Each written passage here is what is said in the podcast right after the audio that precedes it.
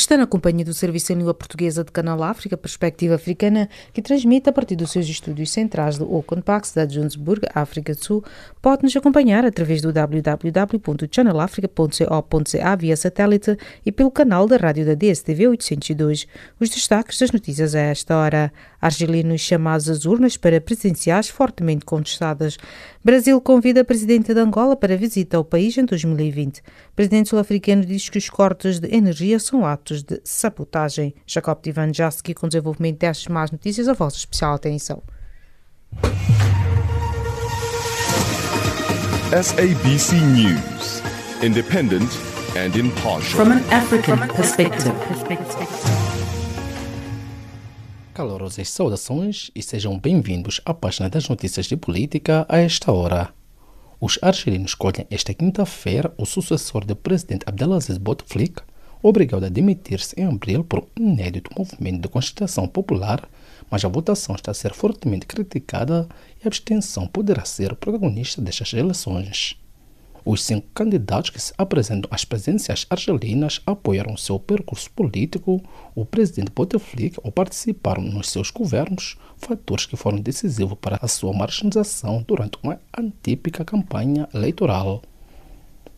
O ministro das Relações Exteriores brasileiro Ernesto Araújo entregou esta quinta-feira em Luanda ao presidente da Angola João Lourenço um convite para visitar o Brasil em 2020. Durante um encontro com seu homólogo angolano Manuel Augusto, Ernesto Araújo declarou que o seu periplo por África, que inclui passagens por Angola, Cabo Verde, Nigéria e Senegal, é um testemunho de engajamento que o Brasil quer ter com o continente africano, expressão do novo Brasil de Jair Bolsonaro presidente sul-africano Cyril Ramaphosa atribuiu esta quinta-feira a atos de sabotagem alguns dos cortes de energia nos últimos dias dos piores de sempre no país. As falhas de energia elétrica estão a ter consequências pesadas sobre a economia do país, sob a ameaça de uma nova queda na classificação financeira. A Comissão Moçambicana dos Direitos Humanos acusa a empresa chinesa Great Wall Mining, que explora áreas pesadas na província de Zambésia, de violação ao direito à informação e desrespeito à vida humana. A acusação foi feita por Ernesto Lipapa, que dirigiu uma equipa daquela comissão que investigou as denúncias feitas por residentes da zona onde a empresa chinesa está a desenvolver um projeto de exploração de areias pesadas. O antigo primeiro-ministro guineense Passero Já declarou que vai apoiar o candidato do Partido Africano para a Independência da Guiné-Cabo Verde PGC, Domingos Simões Pereira, na segunda volta das presidenciais, marcadas para 29 de dezembro. A segunda volta das presidenciais da Guiné-Bissau, marcadas para 29 de dezembro, vai ser disputada entre Domingos Simões Pereira e Umar Sissou Embalou, candidato apoiado pelo Movimento para a Alternância Democrática. A Frelimo, partido no poder em Moçambique, manifestou-se preocupada com os ataques no centro e norte do país, defendendo a intensificação de medidas para conter as incursões dos grupos armados naquelas regiões. Pelo menos 300 pessoas já morreram em Cabo Delgado, segundo números oficiais e da população, e 60 mil residentes foram afetadas, muitos obrigados a deslocar-se para outros locais em busca de segurança, segundo as Nações Unidas. O antigo presidente do Fundo Soberano da Angola, José Filomeno dos Santos, disse em tribunal estar julgado por ser filho de José Eduardo dos Santos. No seu primeiro depoimento no julgamento chamado caso dos 500 milhões, em que é acusado de crimes de branqueamento de capitais e peculato, Zenu, como é popularmente conhecido, explicou que o dinheiro deverá ser gerido com base a um contrato assinado entre o Banco Nacional de Angola, BNA, e um consórcio que não foi executado, isto porque, segundo ele, foi anulado pelo novo executivo.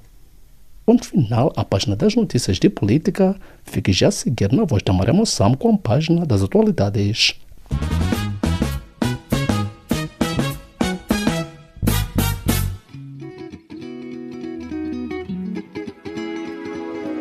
Caleidoscópio africano.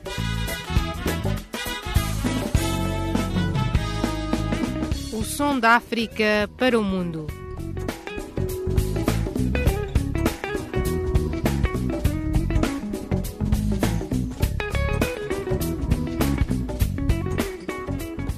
Caleidoscópio africano.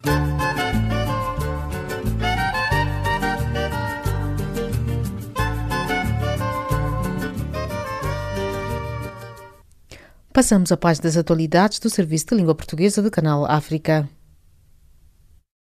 A líder de Myanmar, Aung San Suu Kyi, disse nesta quarta-feira no Tribunal Internacional de Justiça, TIJ, em Haia, que a Gâmbia desenhou uma imagem enganosa e incompleta da situação da minoria muçulmana rohingya no seu país. Infelizmente, a Gâmbia apresentou ao tribunal uma imagem enganosa e incompleta da situação no estado de Rakhine, disse Aung San numa audiência em que está a participar para defender o seu país, acusado de genocídio da minoria muçulmana rohingya. A chefe de fato do governo de Myanmar declarou ainda que a intenção do genocídio não pode ser a única hipótese na situação da minoria rohingya. Perante os juízes do TIJ, admite que o exército pode ter usado uma força desproporcional, mas defendeu que isso não prova que pretendia exterminar o povo rohingya. Certamente, certas circunstâncias, a intenção genocida não pode ser a única hipótese, afirmou um San Suu Kyi, primeira conselheira de Estado e ministra dos Negócios Estrangeiros de Myanmar. As audiências do caso começaram na terça-feira e vão continuar até quinta-feira no TIJ em Haia, na Holanda. O nosso entrevistado, Gustavo Mavi, jornalista e comentarista moçambicano, fez as seguintes considerações. É um assunto que acho que é complexo. Deve ser a primeira vez que alguém que já ganhou um prêmio Nobel, exatamente por lutar pelos direitos humanos ou pelos direitos do seu povo, ou de uma comunidade discriminada e oprimida, vai ao tribunal. Deve ser um caso inédito e pode ser que seja manipulação pelo fato de ter ganho esse prêmio Nobel e ter defendido os seus conterrâneos, ou se possa dizer assim. É no tribunal onde ele poderá provar, como bem dizia no começo, a sua inocência ou que se vai provar a sua culpa. Não há muito que se pode dizer, porque quando um caso está no tribunal, compete aos juízes, não que sejam perfeitos, porque há muitos julgamentos aí que peca por uma ou outra razão, acaba condenando inocentes e absorvendo os culpados. Portanto, penso que pode ser esse caso. Vamos ver e só, é só para ver. As Forças Armadas de Myanmar começaram uma dura campanha de contra-insurgência no estado de Rakhine em agosto de 2017, em resposta a um ataque de uma milícia rebelde rohingya. Cerca de 800 mil rohingya fugiram para o Bangladesh para escapar de uma alegada campanha de limpeza étnica envolvendo violações em massa, assassinos e queima de casas por parte dos militares birmaneses.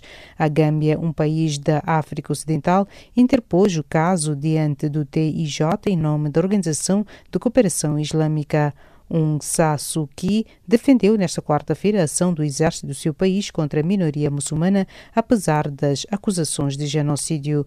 Medidas de segurança foram implementadas na zona de conflito, disse a conselheira e ministra de Myanmar a um painel de 17 juízes, assegurando que em seu país as violações de direitos humanos não são toleradas. Suu Kyi definiu como conflito armado interno os confrontos do estado de Rakhine no oeste do país, descreveu vários ataques a esquadras da polícia que teriam como alvo milhares de agentes. Nesse sentido, explicou que o termo operações de limpeza usado pelos militares para ações de resposta em Rakhine foi distorcido porque a língua de Myanmar significa libertação de localidades em busca de terroristas. Segundo Suki, o Tribunal Superior da ONU não deve intervir porque a Birmania já criou tribunais para ações mais controversas do exército. Se os militares cometeram crimes, serão processados pela justiça militar, como diz a Constituição de Myanmar, afirmou como pode haver uma tentativa de genocídio se estas medidas foram implementadas em Rakhine, questionou a conselheira de Estado. Segundo Gustavo Mavi, Suki deveria ter feito mais pelo seu povo. Sim, sim, sim. sim. Talvez o não fez por medo, por falta de coragem ou porque estava cansado já, mas eh, há casos desses em que depois da pessoa conseguir a causa pela qual se bate e passa a ser parte do governo ou passa a ser governo ou a, a formar o governo, é, comete os mesmos crimes de que estava lutando. Não me ocorre agora muitos casos desses, mas há vários em que o novo poder, instituído a partir de uma luta de um povo, é, volta a cometer os mesmos crimes. Há bem pouco tempo estava acontecendo, parece ter parado no Sudão, depois da queda do al-Bashir, o novo regime que ficou no lugar dele também começou a reprimir as pessoas que, que tinham sido que forçaram a queda do Bashir e isso ficou mal porque se esperava que não houvesse esse tipo, esse tipo de coisa. No Egito aconteceu a mesma coisa, está a acontecer, mas embora não sejam casos maioritários, mas acontece. Ela já foi respeitada uh, mundialmente pela luta dos direitos humanos no seu país, viveu exilada por muitos anos, ela recebeu muitos prémios, como este do Nobel da Paz, e agora ela defende os militares do seu próprio país. Por que dessa mudança de atitude? Ela discriminou uma das comunidades, creio que deve ser minoritária, do país. Aliou-se aos militares. Há casos em que o libertador torna-se um, um tirano no curso da história. No caso, não é isso. Ela eh, fechou os olhos perante uma situação de discriminação dos muçulmanos e, é isso que, lhe está a levar a ter que sentar no banco dos réus no Tribunal Internacional. Portanto, do mesmo modo que há quem pode fazer mal hoje e tornar-se num santo amanhã, acontece no processo histórico. Portanto, não é de todo surpreendente, muito menos um, o primeiro caso. É o primeiro, como dizia, que vai ao Tribunal Internacional. Mas eh, o disputismo praticado por quem era libertador no passado acontece quase sempre. Palavras de Gustavo Mavi, jornalista e comentarista moçambicano. A Gâmbia apresentou na terça-feira, com o apoio dos 150 países da Organização para a Cooperação Islâmica, a denúncia contra Myanmar, com base na Convenção de Genocídio e apelou à implementação de medidas de precaução para proteger os Rohingya. Depois de fazer uma série de críticas ao presidente argentino Alberto Fernandes, o presidente Jair Bolsonaro disse nesta quarta-feira estar à disposição caso seu contraparte queira visitar o Brasil. Jacob Tivane deu mais detalhes.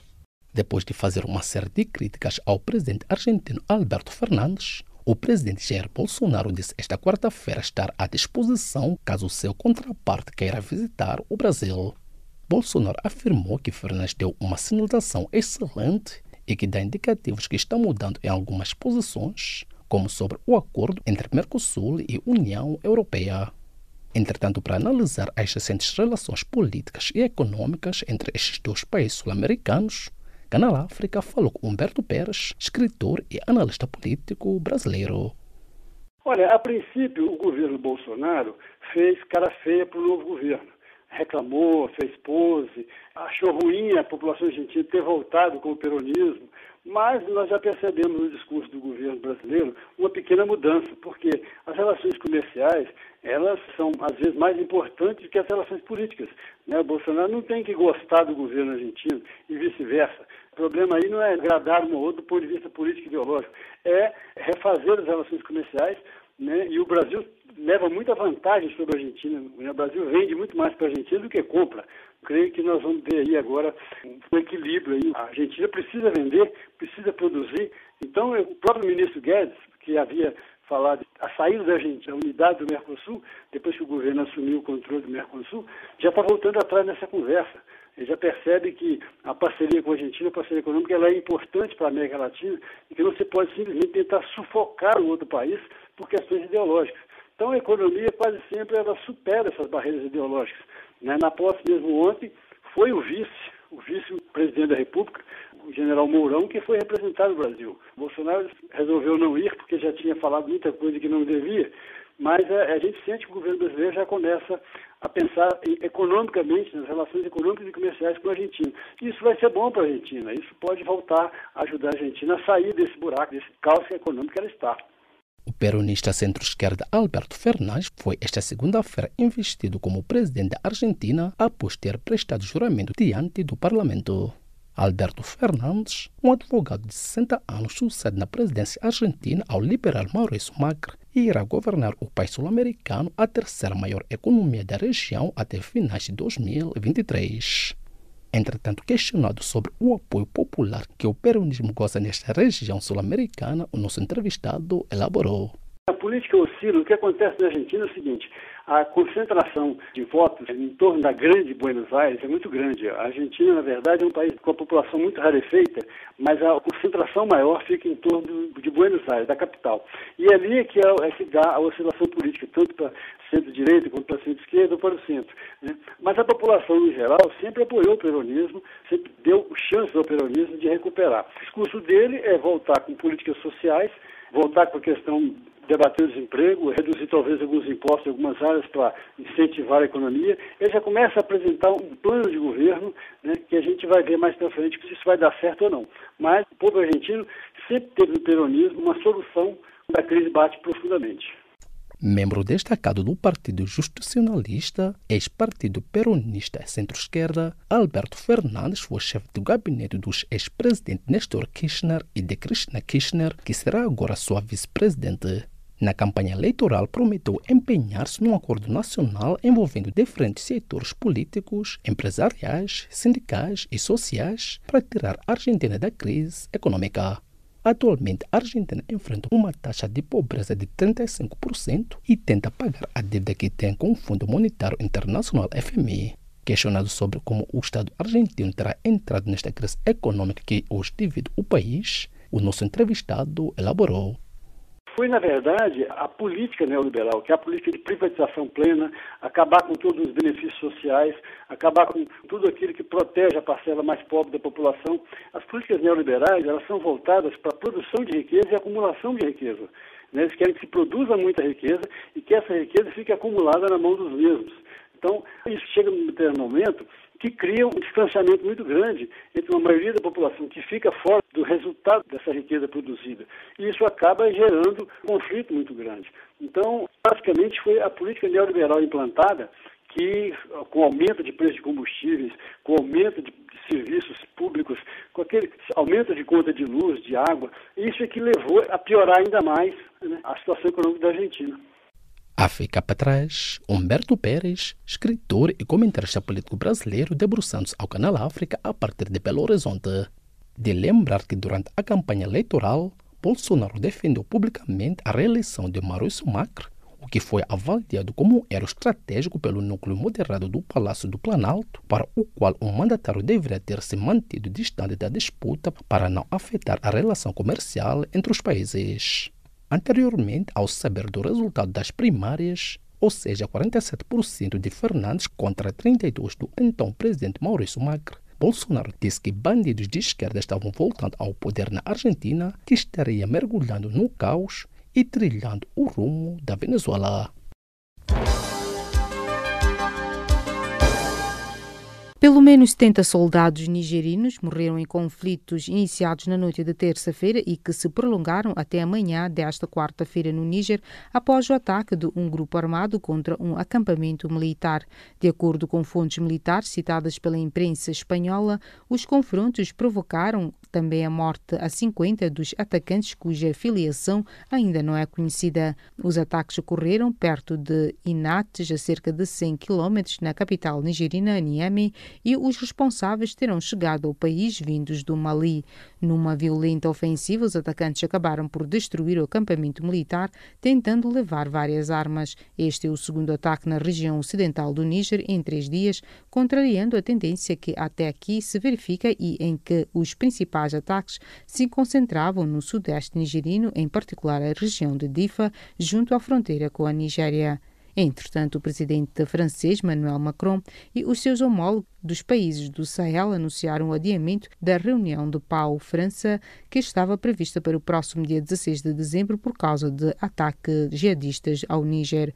O enclave de Pau, anunciado a 4 de dezembro por Macron durante a comemoração do 70 aniversário da OTAN no Reino Unido, visava analisar a questão ligada à presença militar francesa no Sahel e à força conjunta G5 Sahel depois da morte recentemente de 13 militares franceses no Mali.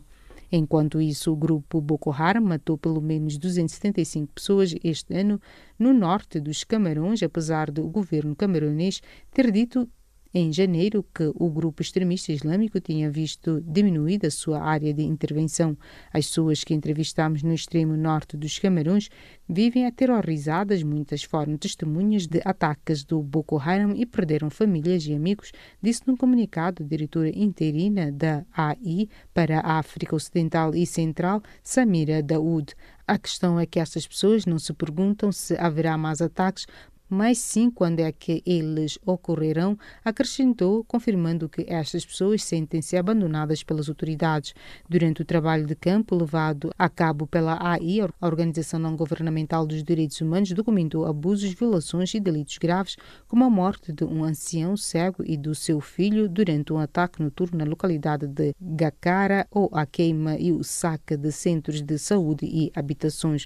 O Boko Haram, apesar de ser originário da Nigéria, tem uma forte presença nos países vizinhos Chad, Camarões e Níger, tendo deixado um rastro de dezenas de milhares de mortos e milhões de deslocados, segundo a imprensa internacional. O grupo foi criado em 2002 na localidade de Maigudur, no nordeste do país, pelo líder espiritual Muhammad Yusuf, para criticar o abandono do norte do país pelas autoridades nigerianas, tendo começado por lançar ataques contra a polícia local por representar o Estado, mas desde a sua morte o grupo radicalizou-se e juntou-se já em 2015 ao grupo terrorista Estado Islâmico. A ex-ministra das Pescas, Vitória de Barros Neto, o marido e os filhos têm as contas bloqueadas por ordem da Procuradoria-Geral da República, ao mesmo tempo que contra a primeira foi aberto um processo crime. Olívio Quilumbo, comentarista político angolano, elaborou. Em Angola, algumas pessoas ficaram, digamos, ouvir em primeira mão no Namibian, que é um jornal diário namibiano, e é um assunto que já está há um ano a ser investigado na Namíbia e que dois ministros namibianos foram, portanto, detidos e concedidos arguídos em função de um escândalo ligado a uma empresa dos países nórdicos que tem que ver com a venda de pescado. E sabemos que a ministra Vitória Barros Neto foi há um ano ministra das pescas e houve facilidade por parte do seu filho. Então, veio um doce que lesou, ou foi fraudulento, que lesou de certa forma os dois estados, Namíbia e Angola. E, portanto, aqui, como é de hábito, quem governa não diz nada, há um silêncio absoluto, mas a PGR, em função da ação externa, instaurou melhor um processo e que culminou com o congelamento das contas bancárias da antiga ministra e de parentes próximos, de uma demonstração de que o Ministério Público, em particular a Procuradoria-Geral da República, como advogado de Estado, agiu em defesa do interesse do Estado angolano para esclarecer e ajudar naturalmente o governo namibiano a resolver esse assunto que tem a ver com corrupção ativa e alta corrupção. E olhando para o posicionamento do atual governo angolano, liderado por João Lourenço, que diz ter a combater a corrupção, poderá este silêncio de alguma forma afetar o seu protagonismo ou então a sua popularidade no Estado angolano? É claro que sim sabe que a luta contra a corrupção é uma luta generalizada. E ramo da corrupção não há tantos. Este é um golpe, é uma nota que vem demonstrar que as práticas não estão encerradas como tal. Portanto, continuam a praticar a corrupção, pessoas ligadas ao governo João Lourenço. João Lourenço está há 25, 26 meses de governo e essa ministra foi eleita no seu executivo ou no seu consulado, enquanto presidente, e, portanto, é uma mancha. Significa dizer que as práticas continuam, porque o regime é o mesmo, infelizmente. Se alterou apenas o sistema, mas não o regime. E a Santa Política nos apoia, em teoria, que as alternâncias políticas na generalidade é constroem novos comportamentos, trazem novas abordagens e nova forma de ser e de estar na política. Infelizmente, onde lá o estar na política também impõe, implica corrupção, aliás, enfim, que as continuam. E perante o mandato de detenção vindo de Windhoek, Namíbia, contra a ex-governante e atual deputada do Partido no Poder MPLA, Vitória de Barros Neto, qual espera ser a resposta das autoridades angolanas? O governo de Angola não tem acordo de extradição. O governo de Angola não tem isso. Portanto, se haver alguma situação, a medida será detida aqui e será julgada em Angola, e não em outro país, porque nós, Angola, não temos uma colaboração com o Estado e, portanto, não vejo possibilidade de acontecer. E com esse posicionamento, poderá, de alguma forma, estes últimos desenvolvimentos afetar, de alguma forma, as relações diplomáticas entre Angola e a Namíbia? Eu penso que não. Se separarmos as águas, não. Se separarmos as águas, as relações políticas diplomáticas são intensas na medida em que os Estados cooperam em vários espaços onde comungam internacionalmente. E regionalmente falando, Angola está na SADEC, coopera com a Namíbia em fóruns e momentos políticos e diplomáticos, econômicos, portanto, eu acho que não. Mas sabe que os sistemas judiciários colaboram e vão continuar a colaborar. E não é a relação de um cidadão e na condição de corrupto, se se provar em sede do tribunal, que a senhora ministra é culpada, não é isso que vai beliscar a relação entre dois Estados. A relação entre os Estados ultrapassa a relação de partido e a relação pessoal, seja fora quando os Estados comungam do mesmo espírito ideológico, político, partidário, como é o caso do Belaya Suapo, as relações políticas são profícuas. Mas eu estou em querer que não irá alterar as relações. Pelo contrário, a Angola precisa mesmo cooperar com os Estados no sentido de aprimorar e melhorar o tão propalado departamento de capitais, que infelizmente não aconteceu com esta prática. E a Namíbia, se há angolanos que de forma induzida têm capitais na Namíbia, naturalmente Angola quererá melhorar a sua relação com a Namíbia. E os dois ministérios e ministros da Justiça quererão naturalmente melhorar as suas relações, visando, portanto, a recuperação desses capitais, encerrar e complicar e bloquear cada vez mais ações corruptas que fizeram ainda fazem, com esse caso, manchete em Angola. Olhando para o possível envolvimento de altas figuras políticas de Angola e de Namíbia e levando em conta a fraca separação de poderes nestes países africanos especialmente, qual será a credibilidade das investigações e, consequentemente, o possível julgamento? Olha, eu acho que os momentos exigem separação de poderes a mais alto nível. É preciso que os poderes, embora complementares, sejam separados na sua atuação. E eu que se pede essa altura. Nós em Angola devemos reconhecer que o governo tem uma grande influência sobre os poderes. Mas é urgente que, no âmbito do combate à revolução, consiga separar esses poderes, dar a independência desses poderes e dos tribunais, no caso mais específico, de modo a serem eles os verdadeiros atores do combate à corrupção. E eu acho que, nessa altura, o presidente João Lourenço não quererá manchar a sua imagem, tentando defender a sua militante, a sua camarada. No discurso, tomando de posse, o Congresso Ordinário de lá, Dom Lourenço disse que o combate à corrupção vai ser forte, nem que os senhores a tombar, o termo perigoso, e os seus camaradas. Portanto, eu acho que, tanto num como nós, a Namíbia é um bocado mais plural desse ponto de vista do Angola, duvido que isso influencia. E a Namíbia, o novo governo da Namíbia, o Dário Irengobe, teve uma reeleição bastante reída, uma margem muito mínima, portanto não vai querer habilitar mais essa sua vitória arriscada com uma outra função que vem a complicar, portanto, a relação os Estados. Eu acho que vai fazer o possível de estar equidistante da ação judiciária. Palavras de Olívio Quilumbo, comentarista político angolano, falando ao Canal África. Já a seguir fica com Jacob Tivani com a recapitulação das notícias da política. SABC News, independent and impartial. From an African perspective. A vossa especial atenção à recapitulação das notícias de política a esta hora. Os argelinos escolhem esta quinta-feira o sucessor do presidente Abdelaziz Bouteflika, obrigado a demitir-se em abril por um inédito movimento de constituição popular, mas a votação está a ser fortemente criticada e a abstenção poderá ser protagonista destas eleições. O ministro das Relações Exteriores brasileiro Ernesto Araújo entregou esta quinta-feira em Luanda ao presidente da Angola, João Lourenço, um convite para visitar o Brasil em 2020. O presidente sul-africano Cyril Ramaphosa atribuiu esta quinta-feira a atos de sabotagem alguns dos cortes de energia nos últimos dias dos piores de sempre no país. As falhas de energia elétrica estão a ser consequências pesadas sobre a economia do país, sob a ameaça de uma nova queda na classificação financeira.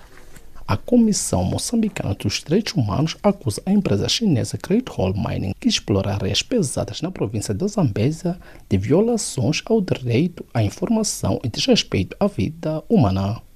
A acusação foi feita por Ernesto Lipapa, que dirigiu uma equipa daquela comissão que investigou as denúncias feitas por residentes da zona onde as empresas chinesas estão a desenvolver um projeto de exploração areias pesadas.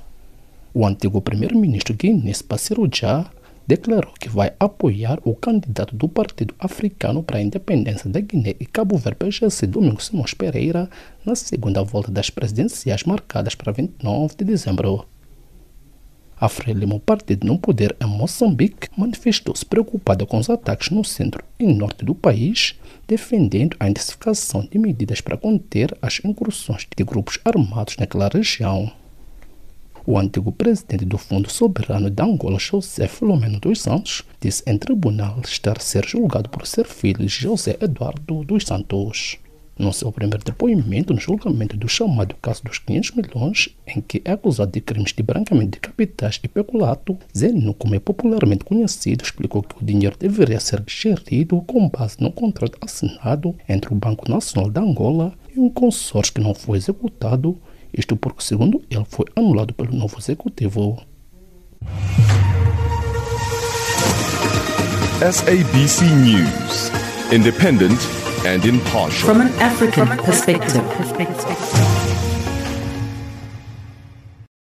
E dando continuidade à página das atualidades do Serviço de Língua Portuguesa de Canal África, Moçambique mantém-se no grupo de 10 países do mundo com baixo índice de desenvolvimento humano. Apesar de alguns progressos, o país ocupa a posição 180 de um universo de 189 países analisados. Elidio Shadrach, a partir de Maputo, tem mais detalhes. Noruega é o melhor país do mundo no que toca ao desenvolvimento humano. Níger é o pior e Moçambique ocupa a posição 180 de um total de 189 países analisados pelo Programa das Nações Unidas para o Desenvolvimento, PNUD, ou seja, é o nono entre os 10 piores classificados. Comparativamente à edição 2018, baseada em dados de 2017, Moçambique manteve a mesma posição no relatório de 2019, divulgado esta segunda-feira em todo o mundo.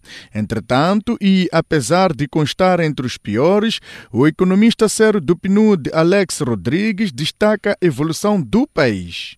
Moçambique agora está na posição 180 de um total de 189 países que são classificados neste ranking. Houve uma evolução positiva em cada uma dessas dimensões. O, o desenvolvimento humano está a melhorar no país, mas só que outros países também estão a ter uh, melhoras no desenvolvimento humano. Já para o representante residente do PNUD de Moçambique, Alfredo Teixeira, a apresentação deste relatório chega no momento oportuno, pois o país entra num novo ciclo político após as recentes eleições de 19 de outubro de 2019, ciclo que será articulado com o próximo plano quinquenal do governo. É imperativo que o governo e os atores do desenvolvimento em Moçambique se juntem para conceber formas de abordar a problemática da desigualdade no país em todas as suas vertentes e dimensões, a fim de evitar que estas desigualdades alimentem desavenças e tensões sociais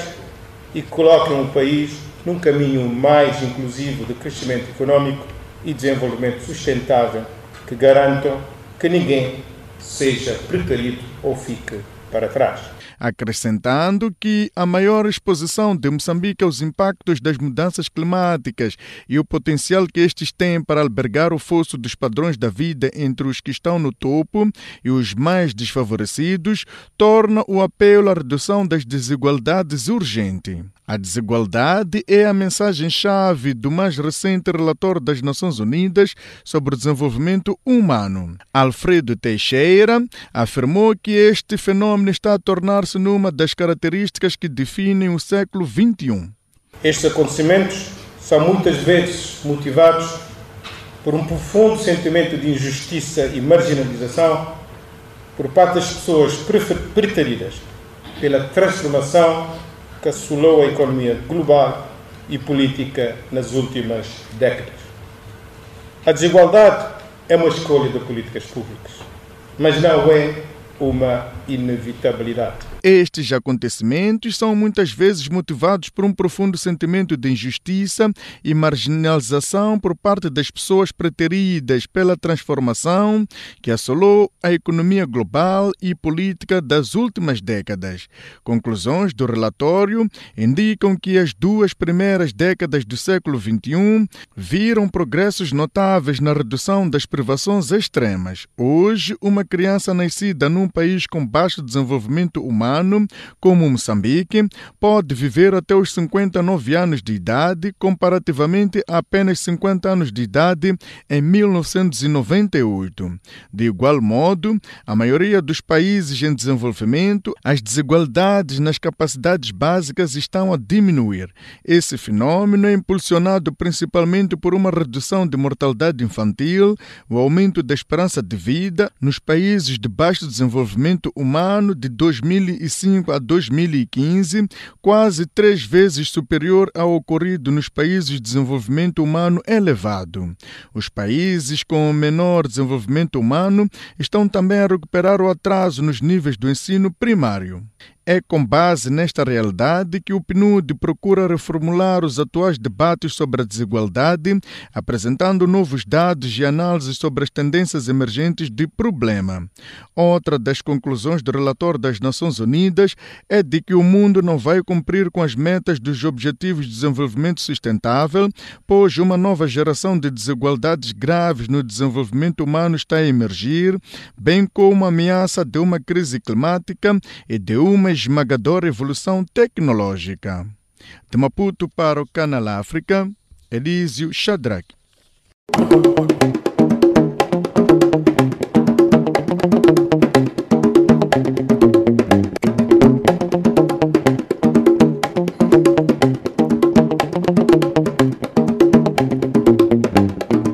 A vossa especial atenção à página de cultura do Serviço de Língua Portuguesa do Canal África.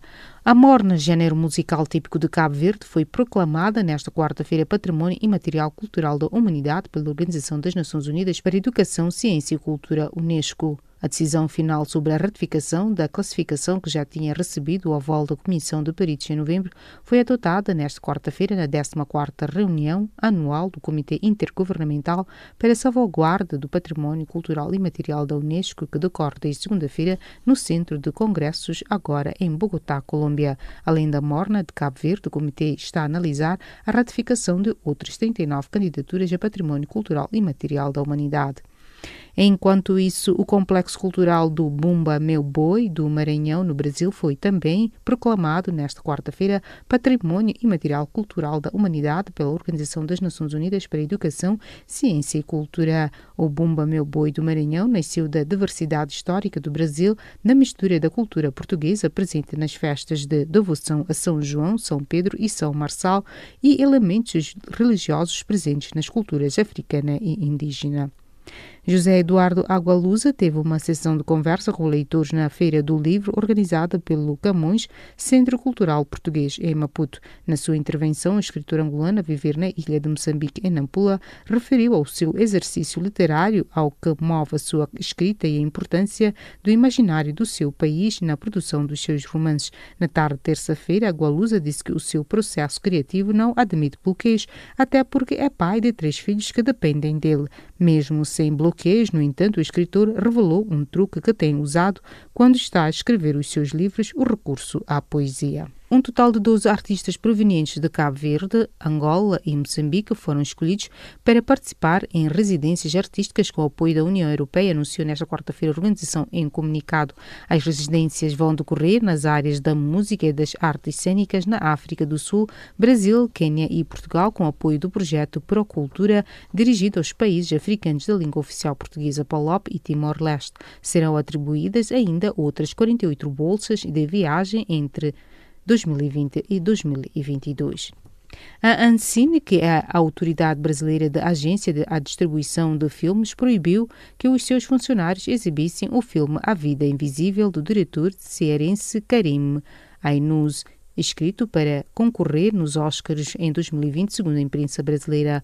Funcionários da Ancine disseram sobre anonimato que a exibição do filme estava prevista para quinta-feira durante um programa de capacitação anual dos colaboradores. Mas a entidade patronal, a Ancine, fez saber através da secretária de Gestão Interna, liderada por César Brasil Gomes Dias, que tudo se devia a problemas técnicos com o projetor destinado à exibição da obra cinematográfica.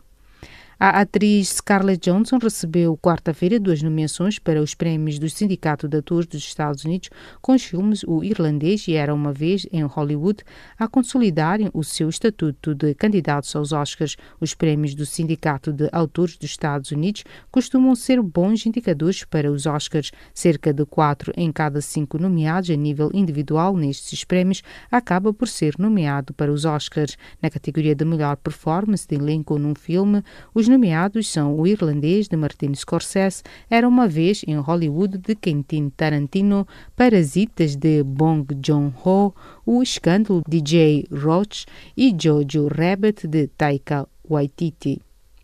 Uma pintura do artista austríaco Gustav Klimt, que foi roubada em 1997, foi descoberta escondida através de uma parede da galeria italiana da qual foi levada, disseram autoridades nesta quarta-feira. Funcionários descobriram a obra, um retrato de uma jovem finalizado em 1917, quando limpavam a erva daninha do murro exterior da galeria Ricci Ode, na cidade de Piacenza no norte do país e se depararam com um pequeno alçapão. A obra de arte estava em um saco de lixo de plástico em seu interior. E desta colocamos ponto final à página de Cultura do Serviço de Língua Portuguesa de Canal África.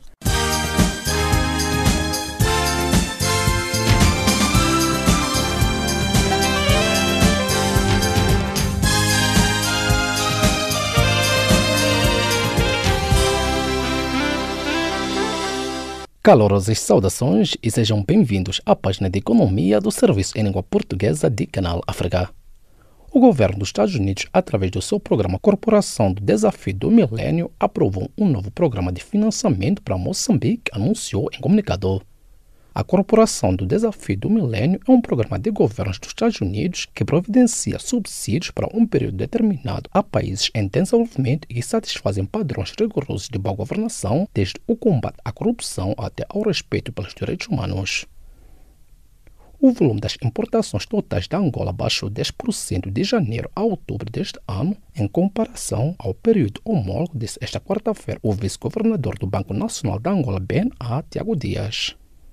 A redução, de acordo com Tiago Dias, que interveio na conferência de imprensa sobre financiamento à economia, promovida pelo Ministério da Economia e Planamento, é fruto das medidas tomadas pelo Executivo. A situação política em Timor-Leste entre 2017 e 2018 custou à economia 350 milhões de dólares, segundo o Banco Mundial, que prevê o crescimento de 4,6% em 2020, muito abaixo das previsões do governo.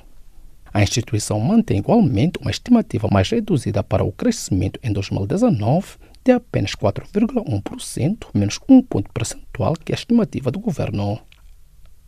A Agência de Notação Financeira Internacional Fitch considerou esta quarta-feira que o Banco de Poupança e Crédito de Angola, BCP, pode precisar de 2 mil milhões de dólares do Estado, elevando a dívida pública para cerca de 85% este ano.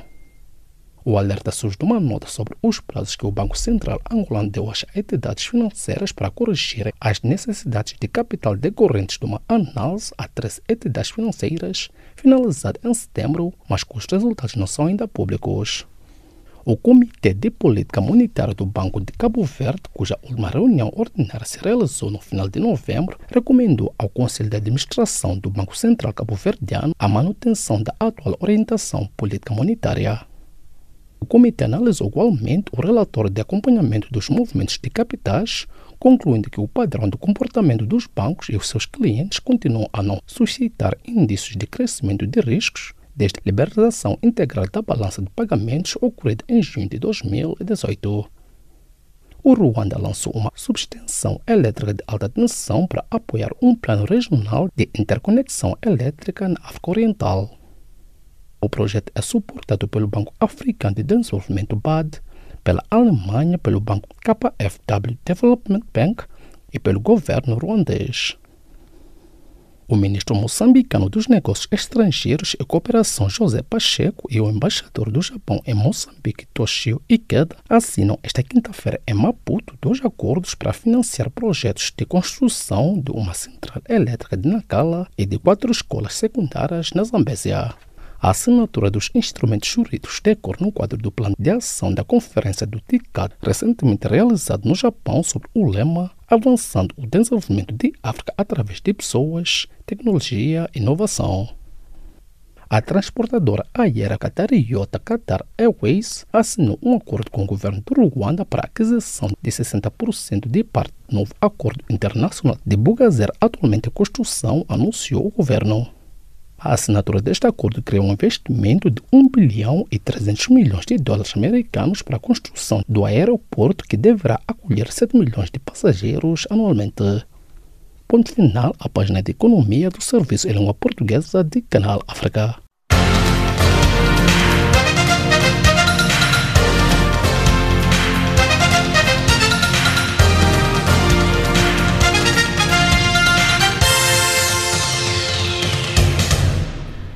Saudações desportivas. A União Desportiva do Sogo conquistou a taça de Moçambique nesta quarta-feira ao vencer, na final, o Ferroviário de Maputo por 2-0. A vitória dos hidroelétricos foi construída na primeira parte com golos de Amadou aos 39 minutos e Telinho aos 43. Antes dos golos do vice-campeão, os locomotivas estiveram perto de adiantar-se no marcador na sequência de um penalti falhado por os. A UD Sogo conquistou, pois, a segunda taça de Moçambique da sua história. O Ferroviário De Maputo tem cinco troféus. Kylian Mbappé continua a quebrar recordes no futebol europeu e na noite desta quarta-feira atingiu mais um com o golo marcado na goleada 5-0 sobre o Galatasaray. O avançado do Paris Saint-Germain marcou um dos cinco golos da vitória dos franceses e alcançou os 100 golos na carreira de futebolista com apenas 20 anos, sendo que apenas vestiu a camisola de dois clubes. O internacional gaulês já leva 73 golos em 103 partidas pelo Paris Saint-Germain, aos quais se junta o outros 27 em 60 partidas ao serviço do Mônaco. O Real Madrid, ao terminar no grupo A, no segundo lugar, irá jogar na próxima ronda frente ao vencedor de outro grupo e existe a possibilidade de ser o Liverpool, mas o técnico Zinedine Zidane abordou essa possibilidade de forma positiva. Se jogarmos contra o Liverpool, então eles vão ser eliminados, afirmou a sorrir Zidane. Depois, de forma mais séria, o técnico abordou a próxima ronda da Champions. O Tottenham perdeu em Munique 1-3, é certo, mas José Mourinho diz ter tirado ilações positivas do jogo com o Bayern, aproveitado pelo treinador português para ver em ação jogadores menos utilizados. Foi um bom jogo para mim, mas não me quero alongar sobre as conclusões. Houve informação importante. Dou um exemplo positivo, aprendi mais sobre Foyt, defesa argentino de 21 anos, que ainda não tinha jogado comigo nestes 90 minutos do que em duas ou três semanas de trabalho sem jogar. Defrontamos uma equipa muito boa e esse é o melhor teste para nós, salientou em declarações à imprensa. A Juventus viajou até o terreno do Bayer Leverkusen e venceu por 2-0 no encontro que interessava ao Benfica, uma vez que este resultado permite às Águias entrar no sorteio dos 16 avos de final da Liga Europa como cabeça de série. Um gol de Cristiano Ronaldo aos 75 minutos deu vantagem aos italianos com Gonzalo Higuaín a fechar as contas para lá do minuto 90. O Vencia Signora fechou o grupo D no primeiro lugar com 16 pontos, vencendo todos os jogos, à exceção do encontro em Madrid frente ao Atlético, que terminou empatado a duas bolas. O Ferroviário de Maputo terminou a fase do grupos da Taça dos Clubes Campeões de Basquete em séniores femininos com a vitória sobre anfitrião Al Ale por 84 por 84-73 em jogo da terceira jornada do Grupo B. Em face deste resultado, as locomotivas, atuais campeãs africanas, vão defrontar nos quartos de final o N do Benin, o último classificado do Grupo A, um adversário perfeitamente ao alcance da formação moçambicana. Refira-se que as comandadas de Carlos Eik transitaram para a final com um saldo 100% vitorioso, visto que venceram os três jogos da fase de grupos. Além do Al-Ali, defrontaram o FAP dos Camarões e CNSS da República Democrática do Congo. O Inter de Luanda, com cinco taças conquistadas, é a principal adversário do Ferroviário na corrida do título. E desta colocamos o ponto final à página desportiva do Serviço de Língua Portuguesa do Canal África.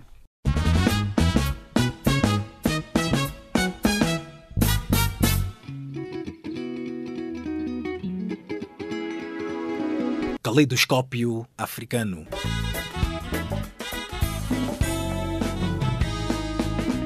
Som da África para o mundo.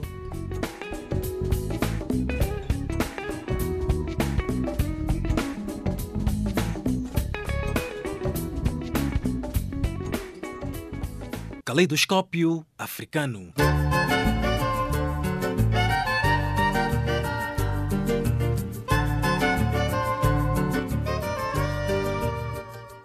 Estimados ouvintes, chegamos ao fim da presente edição. Edição esta que chegou a cargo de Charlie Kumalo, produção e apresentação de Jacob Tivani, Maria Moçama e nos cuidados técnicos de Adrian Kenny. Em nome desta vasta equipe, os nossos agradecimentos e continuação de uma boa noite e desta partimos musicalmente. Boa noite. Freedom comes to those who fight, but not to those who cry. Because the more you cry, the more your people continue to die. So rise, defend your right. Why, why? Yaga, yaga, yaga, yaga, yaga. Why, why? Why, why? Give me the time. I don't know why the corruption is too much. Yaga, yaga, yaga. Why the price of electricity is too high. Yaga, yaga, yaga. Why the price of education is too high. Yaga, yaga, yaga. Can't you see the tribalism is too much? I would like to communicate for the things that we have to eliminate. Ignorance and poverty to eradicate. And the whole I get to use them to educate. Yo, don't you try to politicize. Don't think me I try to criticize. No, sensitize me I sensitize. And me know say my people must realize the most important things. To liberty begins in your mindset. To free get up people they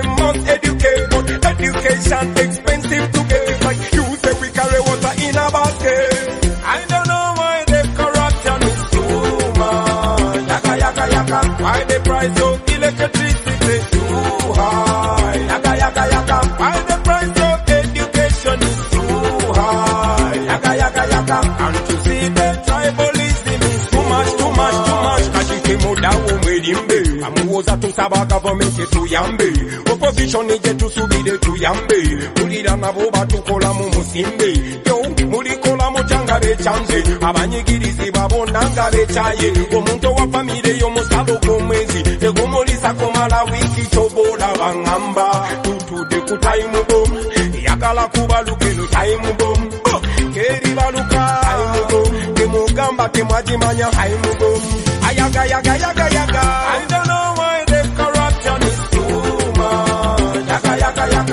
the price of electricity too high? Yaga yaga yaga. Why the price of education is too high? Yaga yaga yaga. Can't you see the tribalism is too much? Big up to the leaders them. The bad news is that everything is wrong. But the good news is that you still can fix it. Alright. Cha! Tuba ku masomero fizi tusasula zimu. Naye emirimu gibeera gy'abalondemu. Abavubuka katizaala gwe mulimu. Let me tell you what I want. Obusosoze mu mawanga bwe bungi. Kate ffenna tumanyi tekiba kirungi. Yes! Take a look in every office. Kati kye njogerako what don't you see? So me say, ebintu ebyo bye njogerako abasinga bibalumira mulinde bisigalayo ku mitima. Buli omu yandifunye equal opportunity no matter the tribe. Tetumalawo fitina. Anti eno ye time bomb. Enguudo mwe tuyita time bomb. Embeera y'omalwaliro time bomb. N'amasomero mwe tusomeseza abatoto baffe. Yaga yaga yaga. I don't know why the corruption is too much. Yaga yaga yaga. Why the price of electricity